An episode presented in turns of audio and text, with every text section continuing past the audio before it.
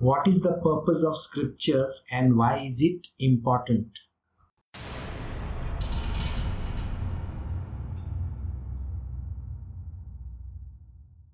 This episode is brought to you by KG Productions. Well, we have been talking about scriptures since a long time and we are doing one also. So, why is the scripture important and what is this? What is the purpose of the scripture? First and foremost, let us go to the genesis of this whole thing. The genesis is like this there were scriptures which were not written because there was no language, there was no way of writing it down, or maybe it might have got written and might not have existed after that. Maybe something must have happened. Anyway, whatever the case might be. So, what are these scriptures that we are referring to? As you know, we talk about the Vedas, the Mahabharata, Ramayana, the various Upanishads, too many scriptures here, as well as we have the Bible over there, the Quran over there, and many others from different different religions across the world.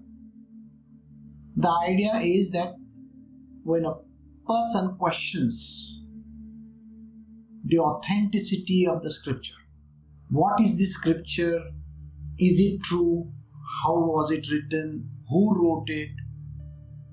There are various explanations which people have given, but they have not satisfied a lot of the people around the world. What are the scriptures? Let us take, for example, our own scripture, which is what we say as the Vedas or the Upanishads. Then we have the various Puranas that are there. So, different kinds of Puranas are there. Are they authentic? Have they been written by somebody? Naturally, this question is very, very important. Scriptures were earlier transmitted from the Guru to the Shishya by means of verbal transmission. And they were verbally transmitted from one to another to another to another. Today, if I ask you what is the telephone number of your own, you may be having two, three numbers. Can you tell me your other phone number? And then you will say, Oh, I don't remember. Wait, wait, wait. Let me just check my phone and let you know what the number is. Our memories are so bad. We rely on artificial memory somewhere. But in olden times, gurus and the shishyas, they would learn it by rote and then it was transmitted one to another to another to another now you may say those are huge scriptures. How can you transmit them by rote to, from one person to another? No, they were broken down. That is the reason why you will find that there are various sages, rishis connected to it. So you will find that there is one particular rishi connected to one particular say Veda. He will be connected to it. Then he will have his downlines and it goes on ahead and ahead. When were they finally written? Now, this was transmitted by verbal, verbally. So, when were they finally written? Let us say when language was there. Written language and the way of transmission through a written word came into being, you can say that it got written. Some people still say that you know the scriptures are 1400 1600 2000 less than that year old how is it that they are still there a physical copy of it may not be available to everybody but there are certain people and families here in india who carry a certain number of scriptures given down from the past they are having it just like most of these great monasteries across the world have at least some kind of a document which tells what Buddha has said. In all these Buddhist monasteries, you will find them there.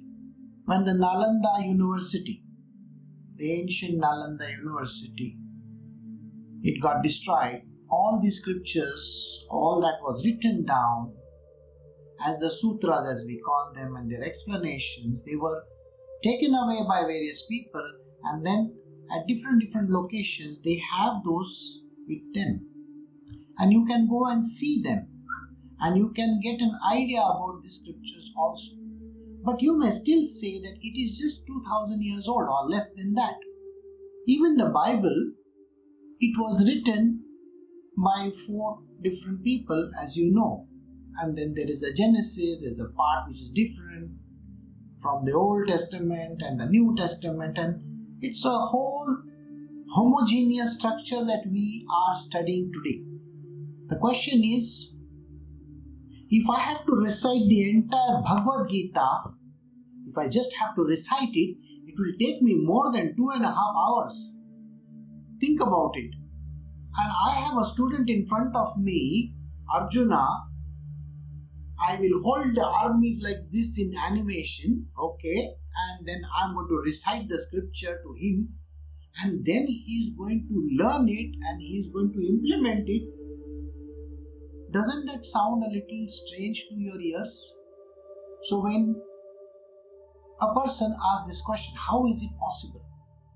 Even how would you know what Jesus actually said? Or, for that matter, the other scriptures, how did God actually transmit it to his prophet and then ahead? Big question. What is the authenticity of that? Let me tell you something. The people who are involved in this action of writing the scriptures, they are very, very great sages. Sages who have come from the domain for just giving the scriptures and the knowledge over and over again. In the Das Bodh Satsang, which we were doing, you also learned that the entire worlds may get destroyed. The all the unmanifest will fold in. But the gurus, the people, those who are connected with the knowledge, it doesn't go away anywhere. It is still there. So now, as I said, they take forms again and again and again. They have knowledge from the past. These are great people. They are repository of knowledge. And that scripture is retransmitted back to us. It can be written now. It can be carved in stone. So this is the thing which you need to know. You may say how a physical body can remember only so much. We have a limited memory. But these people are spouting knowledge far beyond our ken and understanding. Exactly the point. They are the repository of knowledge and they take rebirths. We did that. Narada himself had to take rebirth so many times so that he can write something in praise of God. And in different different yugas, he has come as different different person. Similarly, there are avatars of Vishnu himself. You know that. We just know the 10 major avatars, but what about the rest of them? Kapila Muni is not considered over there. Like that, there are various avatars which are not considered. But they are also giving the knowledge. So now you will understand that these are really authentic scriptures. The purpose of the scriptures is to revive the knowledge, the knowledge which has been lost, which Sri Krishna himself says. The knowledge was lost in the past. In the Bhagavad Gita, Sri Krishna himself says these words to Arjuna you and I have always come together I have told about this to your ancestor. The first time I gave the knowledge to the sons of Brahma, Brahma, the sons of Brahma, Surya, and so on and so forth. And finally, the knowledge, I am again reviving it. So, Sri Krishna has given the knowledge with so many avatars that he has taken. Likewise, Ved Vyas has given the knowledge so many times that he has come back again and again. All the sages and the saints, they know their past lives, they know everything, so they can repeat it. And then it can get written. So, the purpose of the scripture is to revive that knowledge so that you get it back once again. That is the word of God. Alright? If it is the word of God in the scriptures, everything that is mentioned is literally what is dharma all about and what is adharma all about. We got to discard the adharma and we have to take up the dharma. The path of righteousness always has to be accepted, the path of unrighteousness has to be discarded. This is the main idea. So there is a classification in that of what is right for a person and what is wrong. So the right and the wrong for the material worldly person and how does a person reach from being a material to a sage? The knowledge is within the scriptures. The scriptures are written in a codex, in a code. Even if you read the words, the words are going to not make much sense to a normal person. When I take up the next question, you will understand what I am talking about because I will read the lines. The lines have been read thousands and maybe millions of times by every person, but nobody was able to see what is written in the line. So, do you get the point? The answer is it is extremely important if you wish to reach the path of enlightenment. If you want to go beyond, if you want to completely get dissolved, then you need these scriptures. They are the framework of our existence. You see, a country's framework is in the constitution, isn't it? Everything is written in the constitution.